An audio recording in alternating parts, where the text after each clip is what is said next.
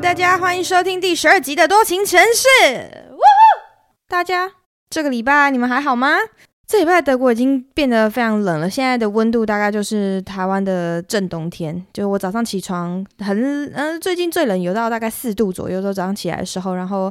我还得骑车去上班，就觉得好冷呢。你们知道四度骑车是什么感觉吗？而且。有时候还会下雨，你知道吗？那个那个冷真的是要去了。我觉得有在台风天的晚上骑过车的人，应该可以理解，就是在风雨交加的夜晚骑车有多么的狼狈。这样，然后你就想象那个温度是你平常在台湾骑在低个二十度，你知道，夏天的晚上，如果是如果是台风天，就是夏天台风天的晚上，我猜啦，大概就二十六七度。对，然后就第一个减二十度，大概六度。我记得我刚来的时候最冷最冷，有在负一度下雨的时候骑车，然后去上班，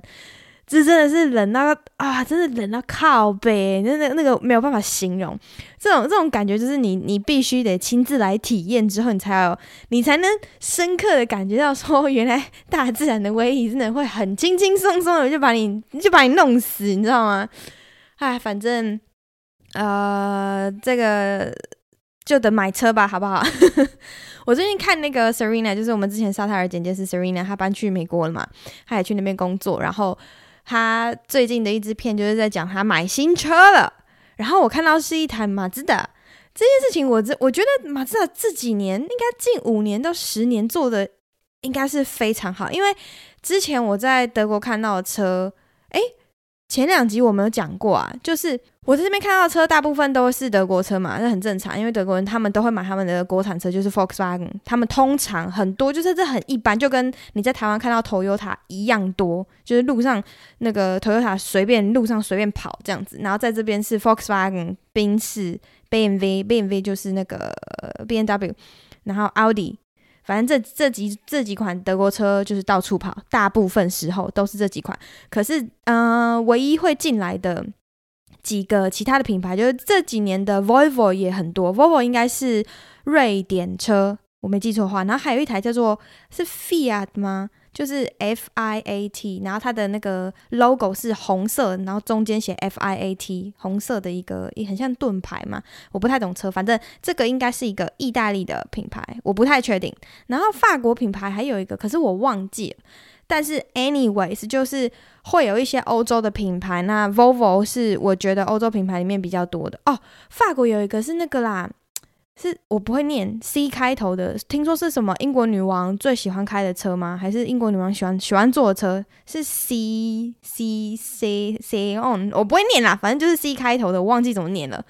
那个那个牌子也蛮常见的。那亚洲车，我以前大概十年来十年前来的时候，最常看到的其实是也是 Toyota，就是会看到 Toyota 在车上，呃，会会看到 Toyota 在路上跑，但是也不是说非常的普遍。就是你会看到亚洲车只有现代、韩国的现代跟那个 Toyota，但是这几年多了非常多的 Kia，Kia 其实应该蛮久了，但是呃，就是它的广泛程度在十年前可能没有 Toyota 多，然后现在多了很多 Kia，呃，现代也很多，就是那个现代是不是？现代啊？Key 啊然后 Toyota 也有，但是我觉得整个大崛起的是马自达。现在德国人开马自达车开超多，就是路上你没有台湾的那个比例那么高，但是你会一直看到呃马自达在路上跑，你就觉得哇，这个市场有进来诶，所以就是这这我对我来说我觉得很惊讶，因为嗯、你要一个。他们国产车性能非常好，而且也相较之下没有说非常贵的，你知道德国人来说，然后他们通常都会很很买自己国产的品牌嘛，德国人的国产品牌。可是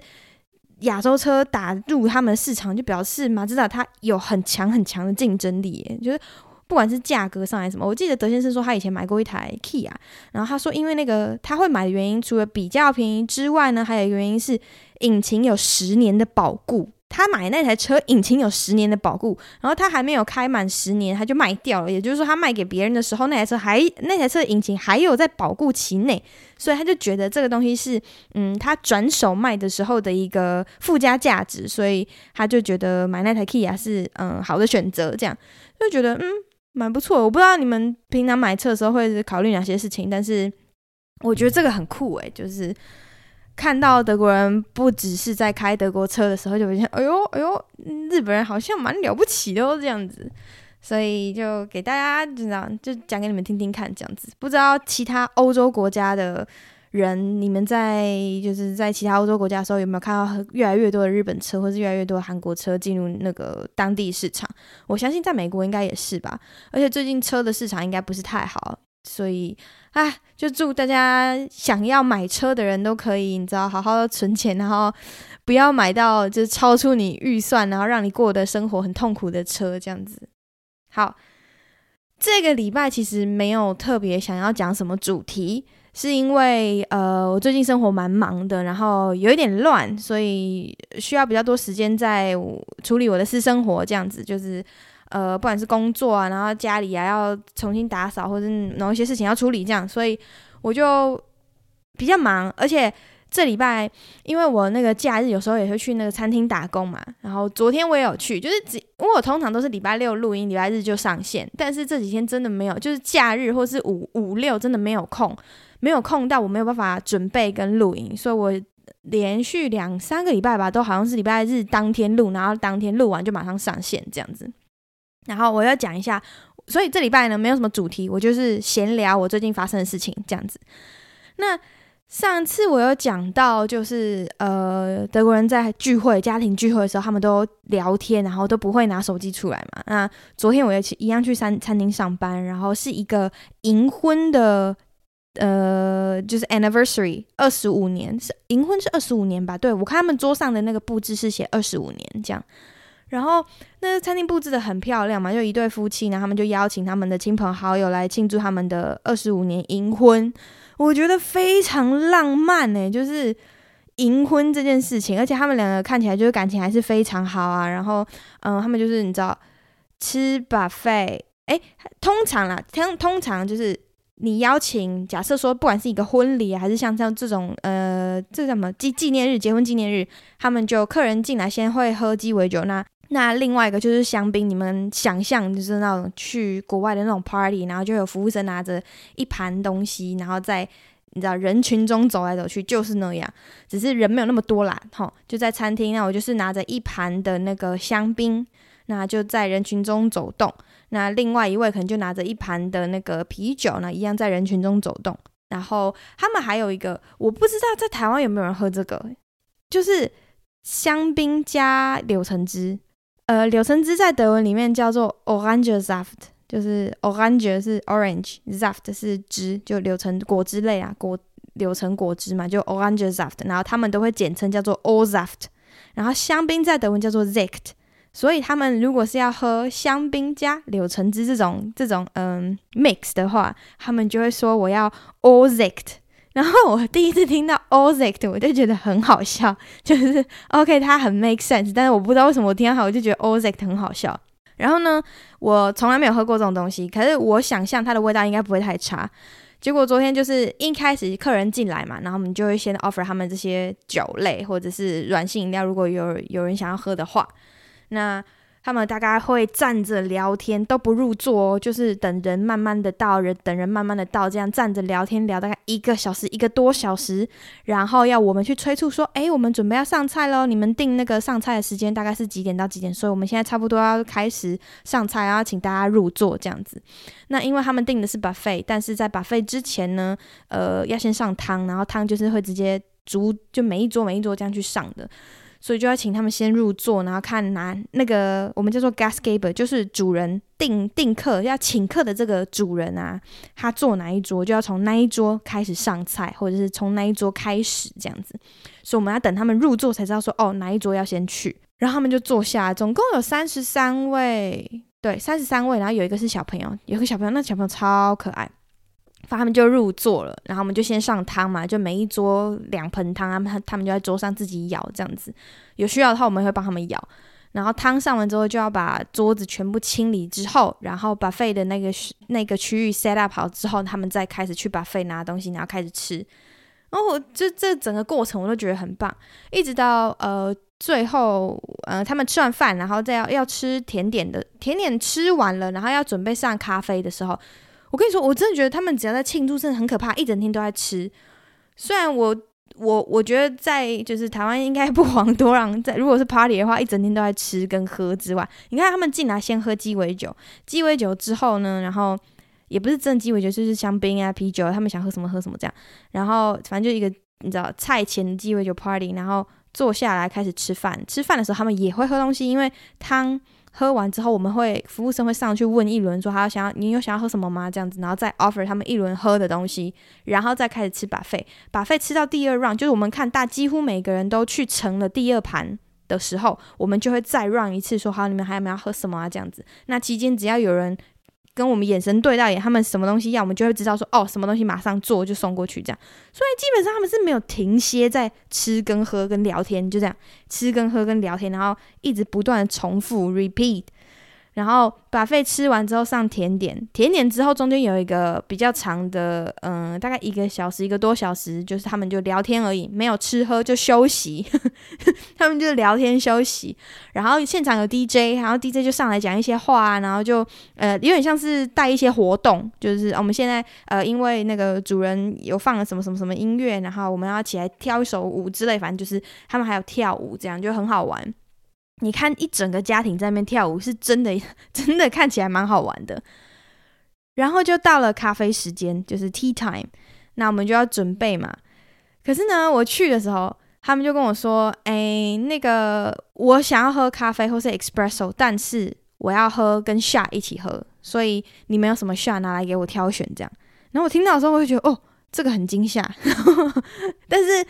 很惊吓之余又没那么惊吓，是我已经懂他们这这种饮食习惯，然后就说 OK 没问题。你知道在德国有很多种下然后甚至在那种很小很小的瓶子里面，就是大概手掌。手掌而已，没有手指头那么没有手指头的那个部分，就是你你手心手心的那个大小这样子一一个瓶子。你没有看，如果有去 Seven Eleven 常买那种 shot 的人，应该知道就会有那种超级迷你罐的 Vodka 或是 Gin 或者是那个 Jägermeister。Jägermeister 是德国一种药酒，然后在德国有非常非常非常多不同种的这种小小瓶的药酒。呃，餐厅通常都会买一大盒一大盒，所以它一盒就是可能二十四瓶那种小小的，每一个都小小的这样子迷你瓶。对，他们就是要跟 espresso 喝，配就是喝 espresso 的时候，然后配那个 shot 这样子。然后那个我们所谓的 Gastgeber 就是那个主人。呃，举办这场婚宴的那个主人，他就跟我说：“你你去拿一盘来，然后你就到处走，看大家要不要这样子。”那我就说：“OK，没问题，就是我们办到。”然后我就进去冰箱，然后把所有我们仓库呃冰箱里面有的所有的小瓶的 shot 全部就是摆好，摆成一盘。然后我就在餐厅里面，在那三十三个人中间这样走来走去，哇！真的几乎每一个人都有喝一到两瓶以上。然后我后来看了一下，因为我从来没有，除了 Jägermeister 之外，我没有喝过其他的 shot。那有的 shot 它的浓度真的很高，就是三四十度这种。像 Jäger 我我有点忘记几度了，反正有另外一个 Kümmel 它也浓度很高。但是有其他的，它其实只是嗯不同口味的某一个某一种烈酒而已。但是说它烈，它也只有十七趴到十九趴而已。所以后来想想，哦，好像也还好，十七趴、十九趴好像也还好。但是每个人都喝，男生女生都喝，不管什么年纪的人，几乎都喝。我觉得这很屌。就除了未成年有一个小朋友之外，几乎每一个人都至少拿两瓶诶。然后我就觉得这这这也是蛮有趣的。这就让我想到，就是我最近换了，嗯，我们隔壁邻居是一个新来的，嗯，大叔这样子。然后他看他就是在跟我们聊天的时候看到我喝酒，他就说。我以为你们亚洲人就是嗯不太不太喝酒，因为据他之前的经验，他说他有一次他也曾经去过台湾出差，他他是做应该是搞 IT 的，然后他说他有去过韩国出，应该是说接待韩国的客户来德国，然后有去过亚洲出差，去过台湾讲。他说有一次他跟那个韩国的客户去慕尼黑的时候，然后他们就是去某一个餐厅吃饭这样子。那那两个韩国人呢，就点了不知道是两杯啤酒还是什么的，然后喝完他们就吐到不行。然后我就说不可能，因为我觉得这个很因人而异。因为据我所知，韩国人他们是喝酒喝到很疯的，就是很疯，诶，韩国人喝酒很疯，诶，不是吗？还是我们我们知道，这我们是邻居，所以对他们有什么不什么误解吗？我说没有，我觉得那个是个案，因为我知道韩国人他们喝酒真的喝很凶，而且不是不是呃不是少例，应该是说很多韩国人都喝很凶。当然我知道一定也是有因人而异啊。我说韩国人跟日本人那个下班的。下班之后的应酬文化，就等于是他们加班文化，这也是这也是很恐怖。我就有这样跟他讲，他说：“可是我不知道哎、我去看到的那个，就是反正他他的他的经验就是，他觉得亚洲人没有办法消化那么多酒，可能是他他他的意思，我觉得他讲的比较客气啊，但是字面上就硬要直翻，我觉得亚洲人没有那么会喝酒这样。然后我想了一下，我其实不太敢。”嗯，下定论，原因是我看过亚洲人可以怎么样喝很疯，然后可是我也看过欧洲人可以怎么样喝很疯，然后我想了一下，会觉得好像还是欧洲人比较爱喝，然后比较疯，因为我觉得很多时候是这样，就是我们都会喝到死掉嘛，就是以前跟朋友出去啊，然后就会一定会有人喝醉啊，然后到最后通常就是直接死掉的状态。可是我认识或是我知道的一些欧洲人或是白人，你知道他们的他们的基因组成可能比较不一样。他们酒可以喝很多，是真的可以喝很多，量很多之外，他们喝到某一个程度，好像没有到这种死掉。就他们喝醉之后，他们还是他们就只是换了一个人，就是整个灵魂抽掉，然后换了另另外一个人进来。因为我只我这一辈子只看过德先生喝醉过一次，然后。我觉得很可怕，因为那个完全不是我认识的他。然后他们不是说喝醉到一个程度他会完全死掉，他们要到死掉要很久诶，我遇过很多人都是这样，他们喝酒然后可以一直聊天，然后一直讲话，就是到很久很久很久，然后才突然挂掉。然后我觉得这个比起亚洲人，我我不知道是喝的酒种的关系，还是我不知道，就是可能跟喝酒的速度有关系，可能跟喝的酒精有关系。但是我观察到，就是他们都可以帮很长一段时间，要他们完全死掉，要喝很久，真的要喝很久。而且我以前就是有一次跟朋友去科隆的一个嘉年华，然后他们大概从早上，只要是那种嘉年华或是什么 festival 啊这种的，像最近有一个德国啤酒，就慕尼黑啤酒节嘛，Oktoberfest，只只要是有这种 fest 或是什么 festival 或是你知道 Carnival 嘉年华这种东西。澳洲人大概就是从早上你眼睛张开，你就可以看他们准备喝酒了。那个那个程度是怎样？就是那时候我从明斯特坐公呃坐火车要去 Köln 参加那个嘉年华，跟我的朋友一起。然后我们一上火车，火车已经满了。那时候大概早上九点吧，火车已经满了，然后全部都是因为那个 Queen 的那个 Carnival 是你要梳妆，就是有点像是万圣节，你要你要装扮，你要有各种造型装扮的这样子。然后大家都已经装扮好了，这样子，大家都全装啊，然后衣服你知道，就是各种角色都都有这样，或者是你就是画一些你知道造型在脸上。然后火车是爆满的哦，爆满就算了，就是满到地上不是站着人，就是那些人他们就感觉是要来这边过夜的。就我我坐在火车，因为那个德国火车有上下楼，一楼跟二楼，然后我坐在二楼的。某一个车厢的最前面，就楼梯一上来的那个位置，然后我们刚好三个人就坐在一个角落的三个位置。然后因为我们是三个人，所以我们旁边的位置，呃，就是地路面比较比较宽，然后就一群女生五六个挤上来，然后直接坐在我们旁边的地上。然后她们都很漂亮，然后呢，他们就开始把包包里面东西拿出来，拿什么？哎，我跟你说，早上九点还是十点哦，那个时间哦，他们把包包里面东西拿出来，然后有一个保鲜盒，里面有柠檬，柠檬跟一个刀子。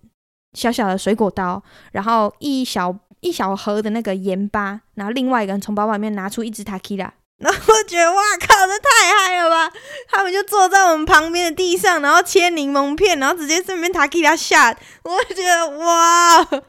早上九点呢，哎，Leute，wirklich，就是我心里就是那样想，然后就觉得好嗨哦，然后然后到那个 Carnival 的时候，到 Köln 到科隆，OK，到科隆的时候呢，我们下火车，在火车站早上九点，应该有一半的人是忙的，这样。然后因为因为只要是嘉年华，那个火车站那个城市会挤到爆，就是你知道那种过年的人潮，你们想象就是过年演唱会或是跨年演唱会的那种人潮，就挤到爆就对了。然后各国的口音都有，然后地上有一堆玻璃碎片、空罐子，就是非常的你知道杯盘狼藉在地上这样子。就很多酒啊，然后你可以闻到各种味道。真的，你一你一出火车，其实上火车，火车上就有酒味。然后那个活动，嗯，持续整，我记得是反正开了吧两天，我忘了啊。反正就是那一段时间，那个整个城市就一直都会是那个状态跟那个味道。然后。我那时候去啤酒节的时候也是这种状况，就是你只要丢席的时候，你只要在基本上在对的时间去，你会遇到醒着，在路上会遇到醒着的德国人，真的真的是五根手指头数得出来，绝对数得出来。你看他们就从早上这样喝喝喝喝喝喝一路，诶，一路这样喝到底，然后不是说他们中间没有休息什么，我相信一定有啦。可是我就觉得。应该很难有亚洲人有办法这样子抄。然后我不是说我不是我这不是一种你知道激将你们要去挑战没有，我只是觉得大家量力而为，因为他们也不是说他们每天都这样，只是他们只要有节日的时候，他们真的都是这样。对，反正就是跟大家讲说我我观察到那个区别。反正呢，那一桌二十五年银婚的客人，那那几桌啦，他们就这样子，然后我就你知道拿着一盘的 shot，然后又走了两三轮吧。他们真的喝了很多，因为我们必须把那个小盒、小小空罐子收集起来之后，然后才能算结账的时候才能算他们到底喝了多少那那种小的。然后反正我们就收集一整盒小小的空玻璃瓶。我觉得一个人至少喝了三支以上，因为那个真的那个盒子很没有很大，可是那个盒子是满的，通常就是很可怕。而且我们有遇过，就是如果客人是在今天假设有什么足球的那个比赛，然后就会一群男生进来，哇，狂暴喝那个啤酒是一轮一轮一轮，你不停歇，你就是一轮一轮一直 run 一直 run，然后跟那个小小的 shot，反正一个晚上他们不吃东西就在那边。唱歌、看足球、拉迪赛，一个晚上，然后可以喝掉几万块的酒，就不吃东西哦，就几万块是台币，很很惊人，真的很惊人。他们他们的这种呃喝酒文化，我是蛮喜欢的，因为我觉得很好笑。我每次在旁边看，我都觉得很好笑。然后我刚刚讲到唱歌，我我最近发现德国人会唱歌的时候，嗯，除了可能有一些人在家里做家事，你知道听音乐的时候会自己在家里唱之外。他们会在公共场合让我听到他们在唱歌的时候，就是例如说去那种像我刚刚说的那些啤酒节或者什么节日，或者是他们在看足球比赛的时候，然后那种足球比赛不是都会有那种主题歌吗？大家一起大合唱，就只有那个时候我会听到很多德国人突然一起唱歌。然后这个也发，这个也发生在就是我以前坐火车的时候，然后就是遇到足球比赛的结束，然后通常足球比赛结束，很多人都喝醉了，或者是正要去喝醉的路上，这样。然后他们就在火车上大声唱歌，唱到不行，然后唱到其他人不爽，叫他们安静一点，他们就会吼回去，因为喝醉了嘛。然后醉到什么程度？对啊，他们在火车上，然后会狂拍那个火车的天花板，因为他们都很高，就狂拍天花板，或者是狂拍那个火车的玻璃窗。然后觉得他们真的很疯诶。然后我想到，就是因为德国的车厢有点像是。火车的车厢有点像是捷运，可是没有中间那个呃，也有中间那个连接处，但是会有一个门一个门，你就啊，像高铁那样子，你觉得你要按，然后才可以从这节车厢到另外一个车厢，有中间会有那个门，然后有一些中间不是门，就是在车厢内，可是它用玻璃隔隔两个空间，我不知道你们听不听得懂，反正你就想象高铁的车厢，然后中间切一半，可是是用玻璃门。你可以看得过去的，但我不知道为什么他们就有用有用那个玻璃门，有的车厢会这样子用那个玻璃门稍微隔一下。然后我就有朋友，这是朋友的经验，就他们去一样是去某一个 Carnival 还是某一个什么什么 Fest 的时候，然后在就在。火车上看到有人直线喷射，然后那个人吓死，因为他在玻璃的这一边，就是我那个朋友是在玻璃的这一边。如果我没记错的话，他是在玻璃的这一边，然后他就看到另外那个在玻璃另外一端的那个人突然站起来，然后就，然后就直线喷射对着那个玻璃喷，然后我就觉得哇天哪，那个真的很恐怖。你现在讲起来会觉得很好笑，可是我每次想到这种画面，我就觉得很恐怖，因为我本人也发生过这种事情。就是哎，今天怎么突然变成喝酒的？我不是要闲聊，OK，这也是闲聊。我那时候是干嘛？哦，反正就是呃，有一次在宿舍，然后那天晚上没干嘛，那那几天好像是刚好放假还是什么，可是同学们都没有什么特别的有约，然后我就在家里自己喝酒。我记得我那一天晚上喝了八支啤酒，然后那一整天我是空腹，然后。我也不知道，就是，反正就是我也忘记为什么我要那样。反正就是有时候会这样子。我觉得这个观念很不正确，然后希望大家不要学。就是我有一个很奇怪的想法，就我觉得有时候我肚子饿，可是我又没有特别想吃东西，那我就觉得好，肚子饿就表示说你身体需要热热量，所以我就会去买一瓶啤酒。然后就喝那一瓶啤酒，就这样，因为啤酒会让你饱有饱有稍微的饱足感，然后喝酒嘛就会很开心，然后热量也够了，然后我就觉得我那一餐好像这样就好了，就这是一个很很扭曲，我觉得这非常不健康。但我没有很常做这件事情，可是时不时这个这个想法就会跳出来，就哦我没有很想吃饭，那我就去喝一瓶啤酒好了，这样。就是我到现在还是会做这件事情，不常，我真的很不常做这件事情。然后当时反正我那一天就是很懒得煮饭，你知道在德国吗？你你就是没有煮饭你就没饭吃，然后那天就很懒得煮饭，可能还是周日吧，然后没有菜，所以你也没有办法出去买菜，因为周日什么东西都关了。所以啊，可我冰箱有的就是就是啤酒，所以我那一天就喝了八支空腹，然后喝了八支啤酒。为什么会记得那么清楚？是。我以前家里有一个购物车，就是那个宿舍的那个宿舍里面有一台购物车。什么叫购物车？就是你去超市买菜的时候推的那一台。我就把那一台推回家。为什么我会把那台推回家呢？就是就是因为我要买啤酒。可是我提不动，因为我那我们那时候学生都没有买车嘛，就只有脚踏车，脚踏车没有办法载一箱啊，所以我就把那我就把一整箱的啤酒放进了购物车，然后跟其他 logo sogo 就是我我那个买菜的东西放进那台购物车，然后就推着那台购物车走回家，然后推回我房间，于是我房间就有那台购物车。然后我醒，然后我就把空瓶子都会放在那台购物车里嘛，所以我那一天醒清醒的时候呢，就是那台购物车是空的。隔天早上起来的时候，那台购物车里面有八瓶的啤酒，那我才知道说，哦，原来那是我喝的这样。而且我记得那天我我可能喝到第不知道第几支的时候，然后被朋友找去他的宿舍玩，就是去他房间，所以我们就几个女生又到另外一个人的房间，然后就我一个人在那一直喝啤酒这样。然后跟我一起回家，因为有另外一个嗯那个同学住我的楼下，他就跟我同一个方向要走回去。然后隔天早上起来，我就问他说：“哎，我昨天怎么回来的？”他说：“你跟我一起走回来的啊，就是我已经断片了，我不知道。”他说：“可是你昨天晚上回来，你好好的，就你很正常的讲话，然后走路也很正常，这样就可能有点晃，可是是算正常的。我以为你没喝，我以为你就是喝茫而已，没喝醉。我我是整个人断片的。然后呢，隔天起来那一天。”我跟人家约了要去 Düsseldorf 吃拉面。Düsseldorf 叫做杜塞道夫，是在德国一个城市，很有名，因为它 Düsseldorf 就是呃机场也算很还蛮多人飞的啦。然后 Düsseldorf 还有另外一个就是展览，很多做商展的人会来这边参加展览。Düsseldorf 我记得以前跟日本好像是反正就是有连结啦，跟那边很多日本的东西，应该是以前日本大使馆在那，还是现在还在那，我也忘记了。反正我就跟朋友约了要去 Düsseldorf 吃拉面。好，我就硬撑硬爬起来，然后就去吃拉面，这样还坐火车坐了两个小时吧，去吃拉面。然后拉面吃到一半的时候，我已经非常非常不舒服，就是我觉得我随时随地都快吐了，这样。然后我朋友就说：“那不然我先陪你去超市买水好了。”我就说好。于是他就牵着我，就你知道搀扶着我，然后另外。我我反正我记得我们是总共四个四个人还几个，反正就是一些人这样，剩下的人留着，然后那一个其中一个女生朋友要陪我去超市买酒，呃，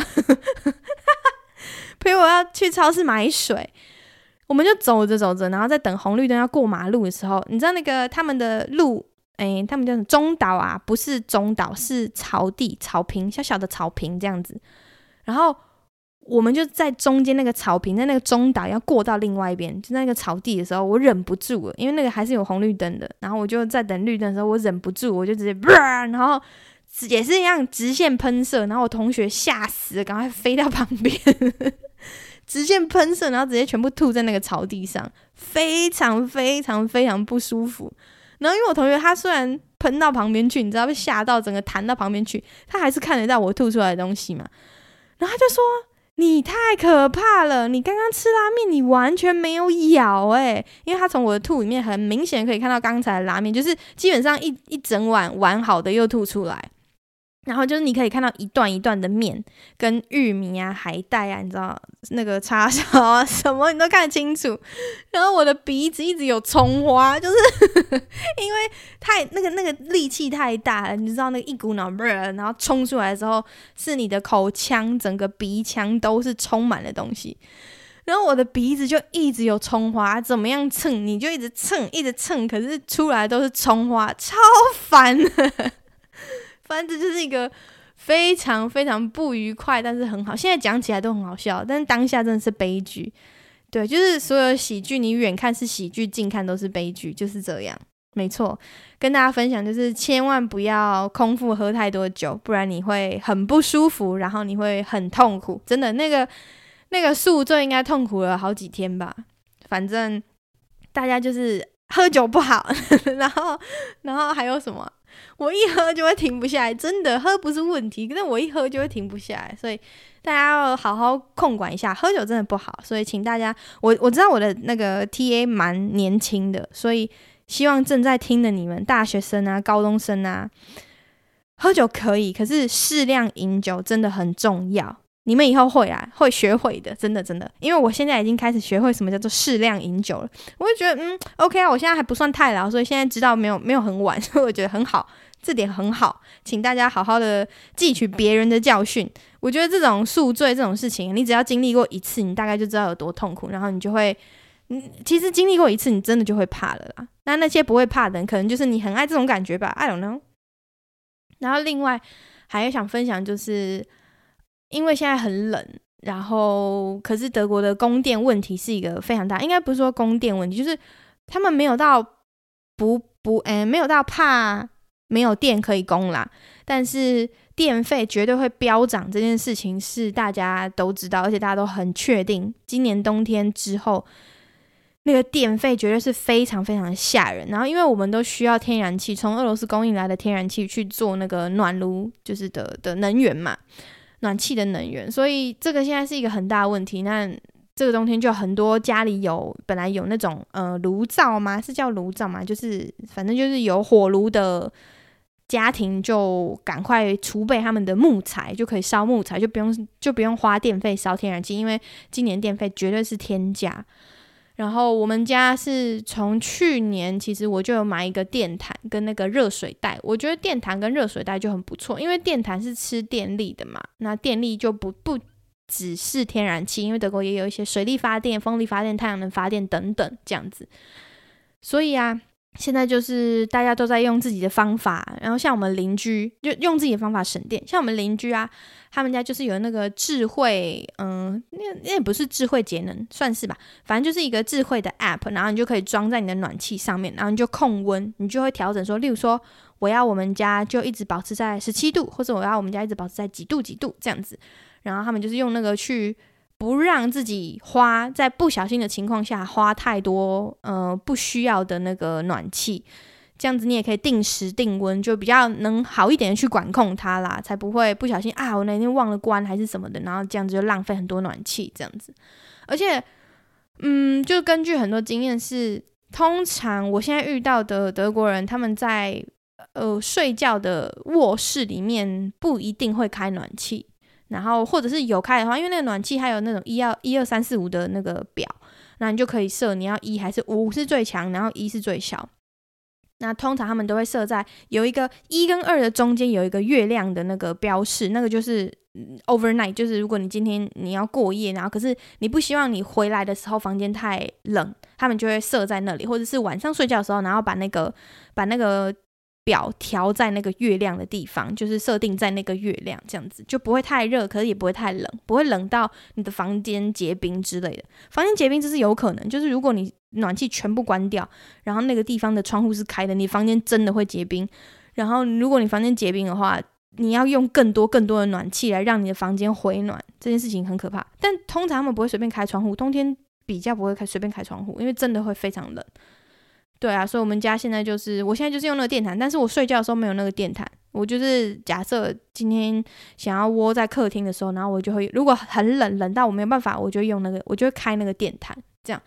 然后在卧室的话，就是晚上睡觉其实还是会开一点点窗户。然后我的房间刚好很暖，是因为我们房间的隔壁是那个整我们整栋的那个暖气供应的那个炉子，所以很幸运，它刚好就隔着一个墙在我的房间的旁边，所以就刚好它因为它供应炉子的时候，它就会比较热嘛，那刚好隔一个墙壁，我房间也 顺便变暖了，就是这个真的很刚好。这边就来教大家几个，就是万一因为反正我们现在台湾也要快快要可以。就是免隔离嘛，我相信非常多人会想要出国玩，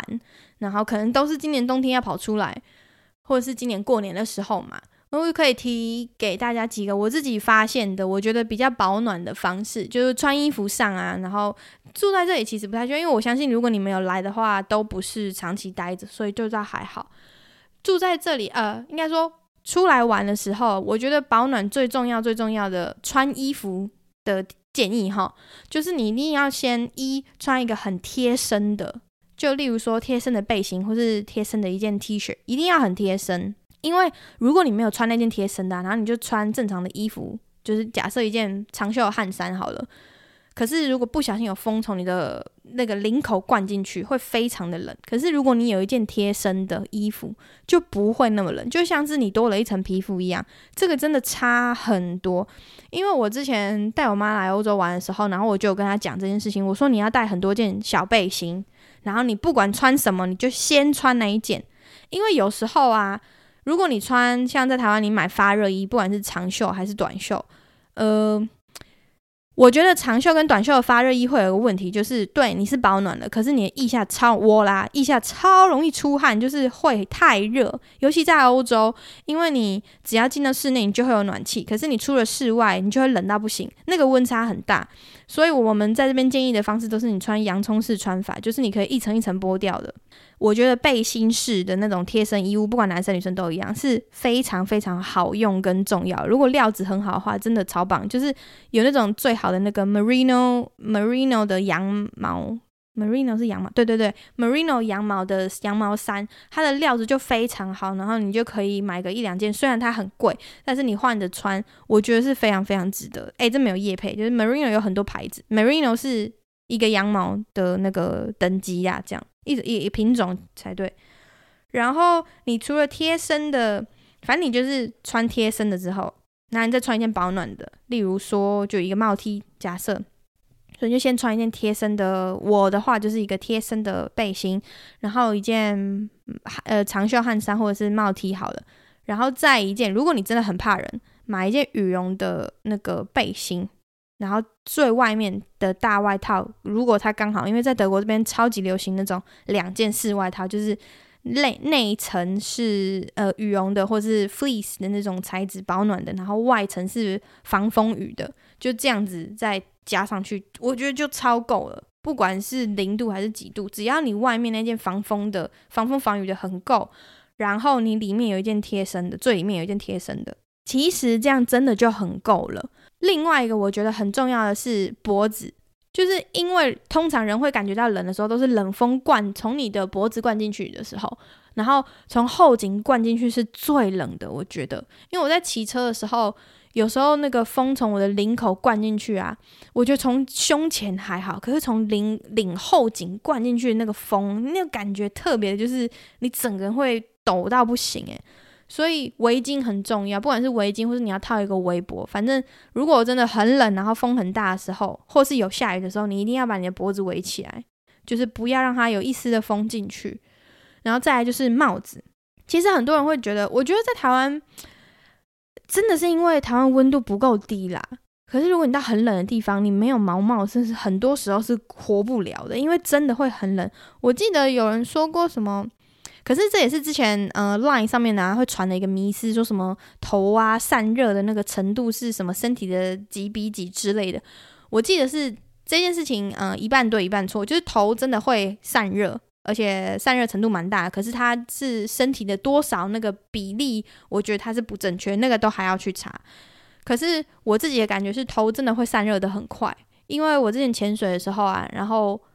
我就大概如果是在二六二七的水温里面潜水超过半小时，我的脚趾头或手指头就会开始发麻，就开始冷了，然后我就不行了。即便我的那个呃空气还有，可是我就会不想要继续潜，是因为我太冷了。然后后来就有一个教练跟我说，你可以戴那种嗯头套，因为头的散热其实也是一个也是一个热量嘛，也是散发你。身体的一个热量，所以你戴头套之后，你会比较感觉到比较不冷。后来我就试了之后，发现真的有用，而且蛮蛮有效的，就是差很对我来，这对我自己来说差很多。我就可以在水里待一个小时，然后还没有到觉得像之前没有戴头套的时候的那种冷感，所以我就觉得哎、真的有差这样子。所以如果你要来欧洲是冬天来的时候，或者是去日本、韩国那种冬天的时候去，就是贴身的，然后。保暖衣物一层，再就是防风防雨的外套跟围巾，然后毛毛这些东西就是超级无敌必备。然后如果这些还不够，你就可以你知道多带一些暖暖包。在欧洲是没有什么暖暖包的啦，但是我觉得啦，就是正常的话这些就够了。因为你在室内，你真的如果你再穿更多的话，你在室内你会热死。你在室内会热到想吐，我常常就，呃，如果中间刚好有一层穿太厚，然后那一层很难脱的话，我想说啊，算了，懒得脱掉。你你真的会想吐，想吐到爆炸，因为就是太热，热闷，然后到到就就觉得很不舒服，这样。哦，还有另外啊，我想跟大家分享，就是之前我在听台通的时候，有听到一集，就是晨晨他就说，呃。他在看，他们在讲那个捍卫汤姆克鲁斯那一部《捍卫战警》，然后就说他才不相信什么夕阳的时间哪有人需要这边戴呃太阳眼镜，他觉得就是太多了，这这件事情让他很出戏，这样完全是耍帅用的，好像是类似这样的说法啦，我不我不太确定，就是有没有一百分正确，但是大概大概就是这个意思。但是我想，我想就是对于这个观点，我想说的是，其实，在欧洲，我就说了，在纬度高的地方，他们太阳那个。射的角度跟在富热带跟亚热带地区是不太一样的，就是他们真的像我在这边早上的时候，如果没戴眼镜，骑车出去上班的时候，眼睛是不是射瞎的？早上的时候就是清晨，然后中午的时候也是一样，因为那个太阳就算它是嗯、不是日正当中，它就是斜斜的在天上。可是我不知道为什么那个它那个呃太阳的，就是照射就会让你眼睛真的快要睁不开，很多时候都是这样。所以在这边戴太阳眼镜真的是一个很必要、很必要的事情，不然你真的眼睛会非常的不舒服。我记得之前在澳洲的时候，我姐开车载我去上班，然后有一条路，就我们家那边有一条路是上坡。上坡的时候呢，在那一条路，在某一个时间，太阳就会在你的嗯、左前方还是右前方，然后它那个射的角度就会让你眼睛快要瞎掉。可是那很危险，是为什么？因为你是上坡，上坡意思就是说你看不到，你看不太到那个远方要过来的车子，再加上你的眼睛是向光的，所以那个那条路真的超在那个时间超级危险的，就是你已经被那个太阳照到眼睛快要看不到，然后又是又是上坡的路段。所以就非常，真的非常危险。所以，嗯，要戴墨镜，真的这件事情，我觉得是好好保护你眼睛跟保护你的安全。就是在这边太阳下山的时候也是一样，它那个斜角的程度，然后太阳的直射程度，真的会让你眼睛快瞎掉。就是这个没有开玩笑。所以我觉得，嗯，如果你有要来欧洲玩，戴一个就是可以保护眼睛的墨镜，它不一定要是很贵的，就是它至少是可以抗。UV 的墨镜，然后是你戴起来舒服的、好搭配的，那这个就很重要，因为它真的在某一些时候会会让你比较舒服。然后最后就跟大家讲一下，就是如果你刚好在这个冬天有要来欧洲的话，嗯，我可以推荐几个欧洲或是澳洲，因为澳洲如果你十一二月去，对啊，如果十一二月去南半球是他们夏天，其实好像也不太需要准备什么厚重的衣物，但是就是。呃，没有要再介绍衣物了啊，或是分享一些衣物的东西。是在讲，就是我之前带我妈去澳洲的时候，我都会用什么东西订？那基本上，如果你们用嗯机票的话，通常如果你们有嗯家里和习惯合作的旅行社，就透过旅行社去订机票呢，当然很好。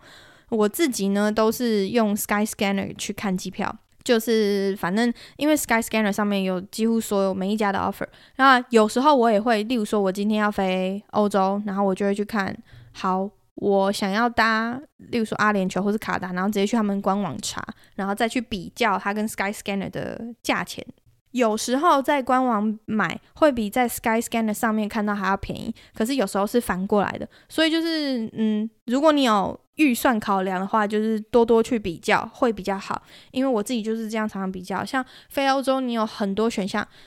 现在我不知道米兰开了没啊？长荣开米兰了吗？反正，呃，如果你想要玩比较东欧的地方，你可以从维也纳进来，然后就可以去捷克、匈牙利或是克罗埃西亚之类。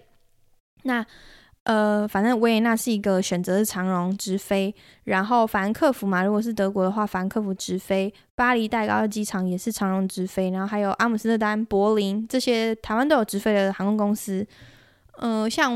如果我下一次回台湾，台回台湾很常会是从法兰克福或是慕尼黑飞回去，然后香港转机，或是我也有看过在泰国曼谷转机，然后再回台北的。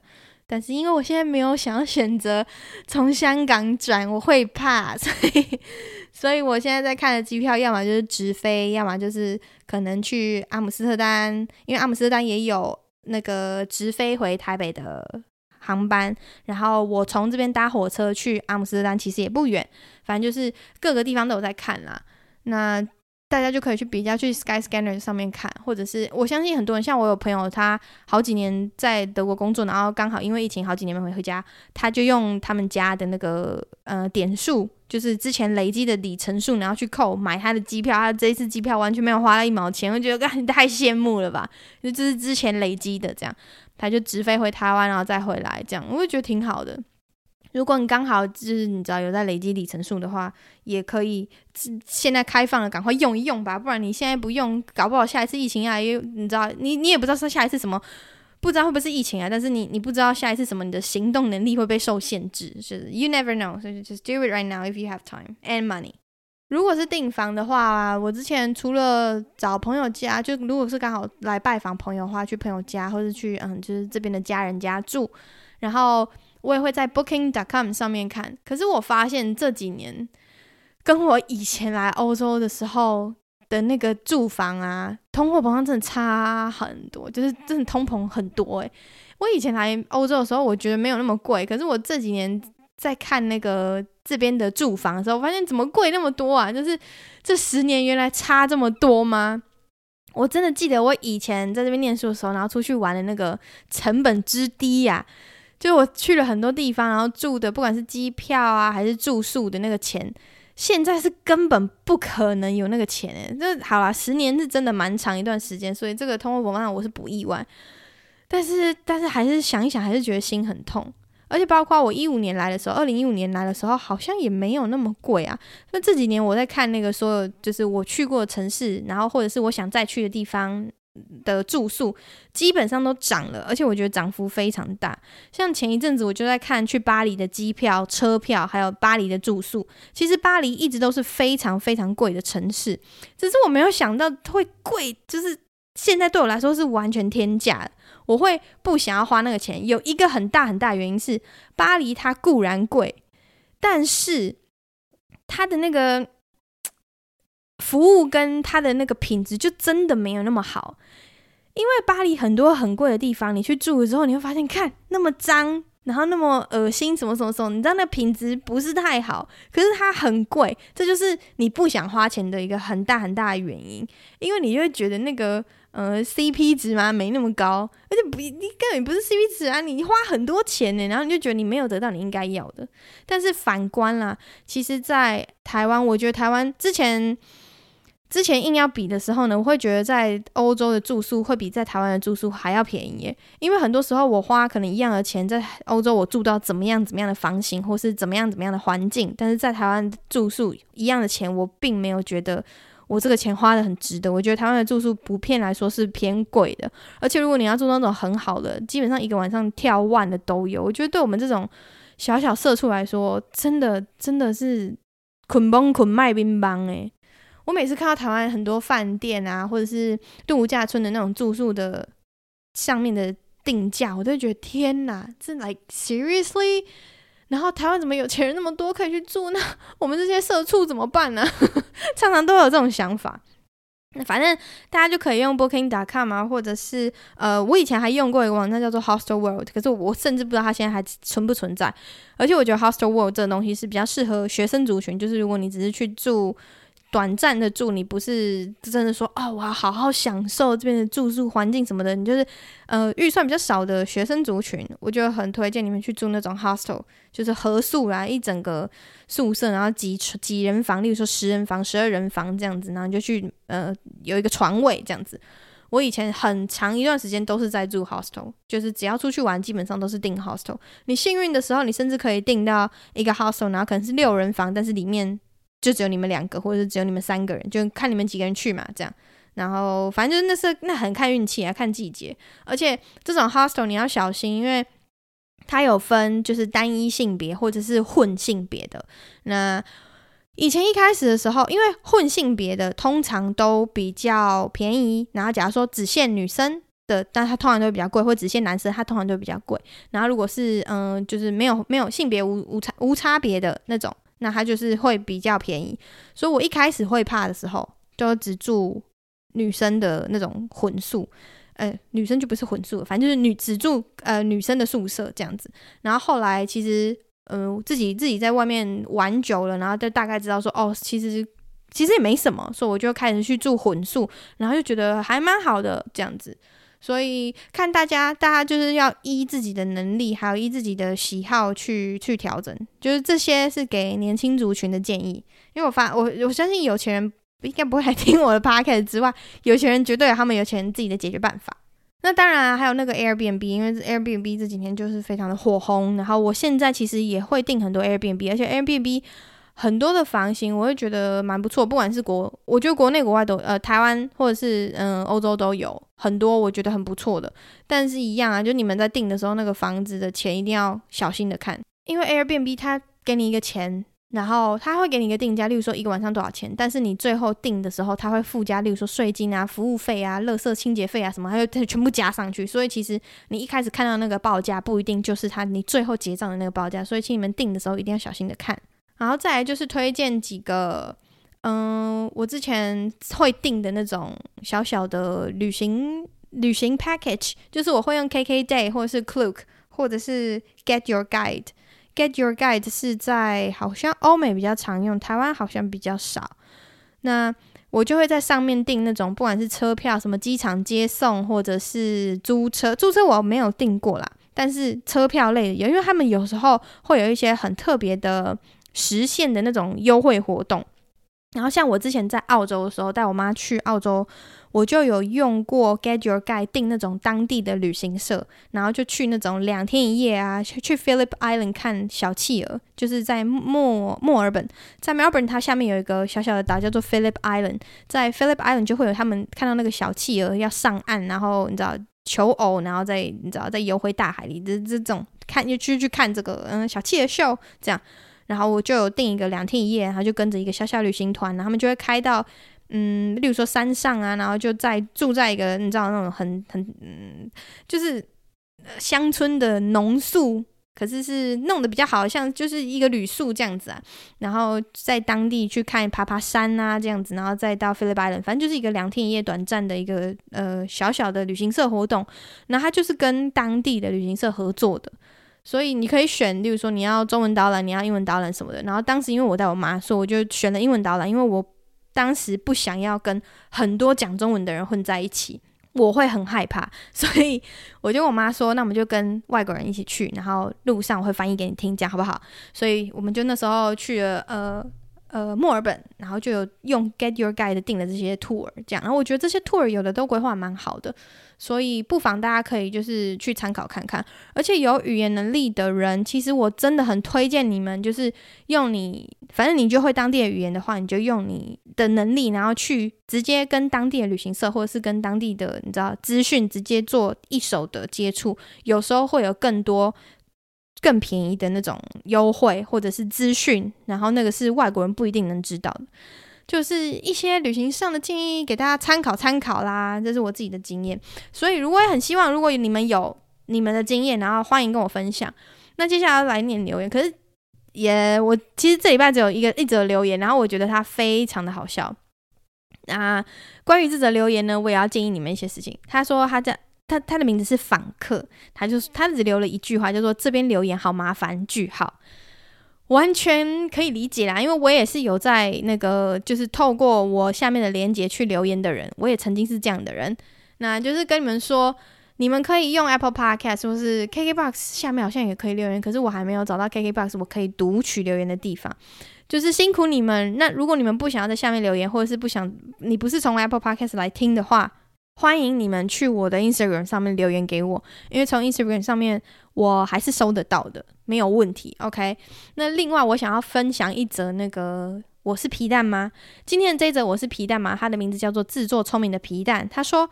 故事发生在我幼稚园的时候。那天每天那时每天下午三点都会有点心时间，会吃一些幼稚园中央厨房的甜汤。但是小时候的我非常挑食，超级讨厌吃热的甜汤类，尤其是绿豆、红豆汤等豆类。想当然，我的同班同学一定也有很多人跟我一样讨厌吃这些的人。当我看到他们跟老师说不喜欢吃这些的时候，都还是会被老师以不准挑食为由。强迫逼迫他们吃下去，但聪明的我可不愿意把这恶心的东西吃下去呢。所以我就在老师吃点心啊，所以我就在吃点心的时候不小心将我的绿豆汤打翻了，老师就会很生气的帮我收拾，然后罚我不准再吃了，最后留下一个暗自窃喜的我。请问当时幼稚园的我是皮蛋吗？这位皮蛋，我觉得你做的非常好，你知道，可是也要刚好你遇到那个老师是。罚你不准再吃，因为老师怕麻烦，不想再帮你清。诶，因为如有一种老师是你弄倒了再去盛一碗，那你怎么办？那你你总不能又再用倒一次吧？你知道吗？就是 就是其实蛮聪明的，蛮聪明的。如果有你知道小朋友，如果你们有在听，然后你刚好现在是幼稚园的话，你可以学这位姐姐还是哥哥哦，他是男生，你可以学这位小哥哥哦。小哥哥当然是皮蛋，但是我觉得你做的很好，因为。我觉得在台湾真的很多爸爸妈妈一直要逼小孩吃东西，我每次看了我都觉得很痛苦，因为我在德国看到的爸爸妈妈，他们不太会逼小孩吃东西，就是他们有他们的原则，然后他们就是餐桌上 offer 什么东西，小孩就吃什么东西，大人就吃一样的东西，他们甚至小孩吃到很辣的东西，然后开始哭的时候，就是给他那个苹果汁，就这样，然后就让小孩哭，可是。那也是不小心吃到辣的，而且说辣其实就是那个胡椒啦。那小孩味觉比较敏感嘛，可是有的小孩他们就吃，他们就没差欸。然后如果他们就问小孩，因为小孩如果不吃饭，然后一直在讲话什么的，他们就问小孩说：“你吃饱了吗？你还有没有想到？你还有没有想要吃？然后你还饿不饿？”小孩如果说饿，那就说好，那请你赶快吃饭。他们就用用用用讲的。我不知道是他们刚好生到天使小孩还是怎样，反正小孩听完然后就会继续吃，可是不是说很乖乖的继续吃，还是会一边玩啊，然后你知道弄得满桌都是，还是有到处地上都是都有，这这很正常。可是我觉得重点是爸妈还是用正常的态度跟他们沟通，而不是强迫他们吃或不吃。或是啊，你这个脏脏啊，不要用手拿什么，你就是你就是 let it be，因为小孩嘛，那当然正常要教，他们还是有教，他们不是没有教，就是他们还是正常有教。可是我觉得这都是难免会发生的，像现在这个小哥哥的遭遭遇呢，我大姐遇过，我大姐是一个不吃任何豆类的人，为什么？就是红豆、绿豆那种都不吃，但她喝豆浆了。他跟我说，因为小时候我们上那个幼稚园啊，嗯，点心时间会发一种，夏天的时候点心时间会发一种那个绿豆冰或者是红豆冰。我不知道现在小孩，现在小孩一定没有吃过，但是跟我同年纪的小孩或是乡下小孩，可能我也不算乡下。Anyways，这我不想站站城城乡，好不好？就是我的小时候呢，我们有一种冰是放在夹链袋里面的，然后它是绿豆，应该是绿豆汤，然后就放到那个夹链袋里面，然后拿去冷冻。它是长小，嗯，多大？反正就是差不多一个手掌大这样子。然后我姐姐小时候就觉得这种东西非常恶心，她不喜欢吃。我自己是还好，我自己还算蛮喜欢吃的。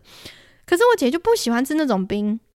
然后呢，她就她的那个幼稚园老师就硬逼她吃。然后所以是绿豆汤啊、红豆汤啊。姐姐只要不吃，老师就会坐下来，然后。一口一口喂他，直到那一碗吃完。所以他从小时候就很讨厌绿豆、红豆汤之类的东西，那是他阴影。他现在已经不管它好不好吃了，他就是不吃，因为那是一个阴影，那是一个压迫的你知道压力，他不想做的事情，人家强迫他去做。所以现在不管那个东西到底是好还是不好，多特别没有，我就是不要吃，因为那是一个不，我吃这东西就代表是它是一个不好的回忆，你知道吗？所以我就觉得我很认同。可是啊，我觉得很多家长好像 好像还是没有办法理解，就是我觉得小孩可以教，小孩还比大人好教。那如果遇到这种家长，你要怎么办呢？就是想办法去教你的家长嘛。我有遇过啊，就是小时候回外婆家，然后我舅舅就会说啊，什么要吃，什么要吃，你们不能挑食。可是我舅舅自己挑食要命，就 就是哈喽，或者是说抽烟不好。可是他讲抽烟不好的时候，他正在抽烟，就 Hello，Hello，Seriously，就我觉得你可以建议，然后你可以说为什么不好，对。可是你没有资格叫人家要做或不要做。很多大人没有搞清楚自己站在什么位置上。我觉得你们给的那个建议的初衷很好，出于爱，出于关心，出于你知道对于小朋友教育的那个责任心。可是你们有没有想过，就是 fix yourself first，就是你先把自己处理好。你的飞机要坠机的时候，第一件事情，那个氧气罩下来，先干嘛？先带你自己的，不是先帮别人带。你知道吗？就是你们有时候脑子拜托动一下，你先管好你自己。如果你自己的事情真的都很好、很完美，然后你再去建议别人，因为不管是不是你生下来个体，就是拜托，我觉得这是一种很基本的尊重。好，反正我觉得皮蛋干得好，我觉得你是一个很棒的皮蛋，让我们来个 high five。好的。那今天想要教大家的每日一废单字呢，是一个呃，我以前不知道它是这样的用法，但是来这边之后生活化的学习到了这个用法。就是在德国，通常我们讲哦，好冷哦之类的，呃，冷冷的这个单字我们会用 kalt，就是你在教科书上学到的话是这个字 kalt。但是我在这边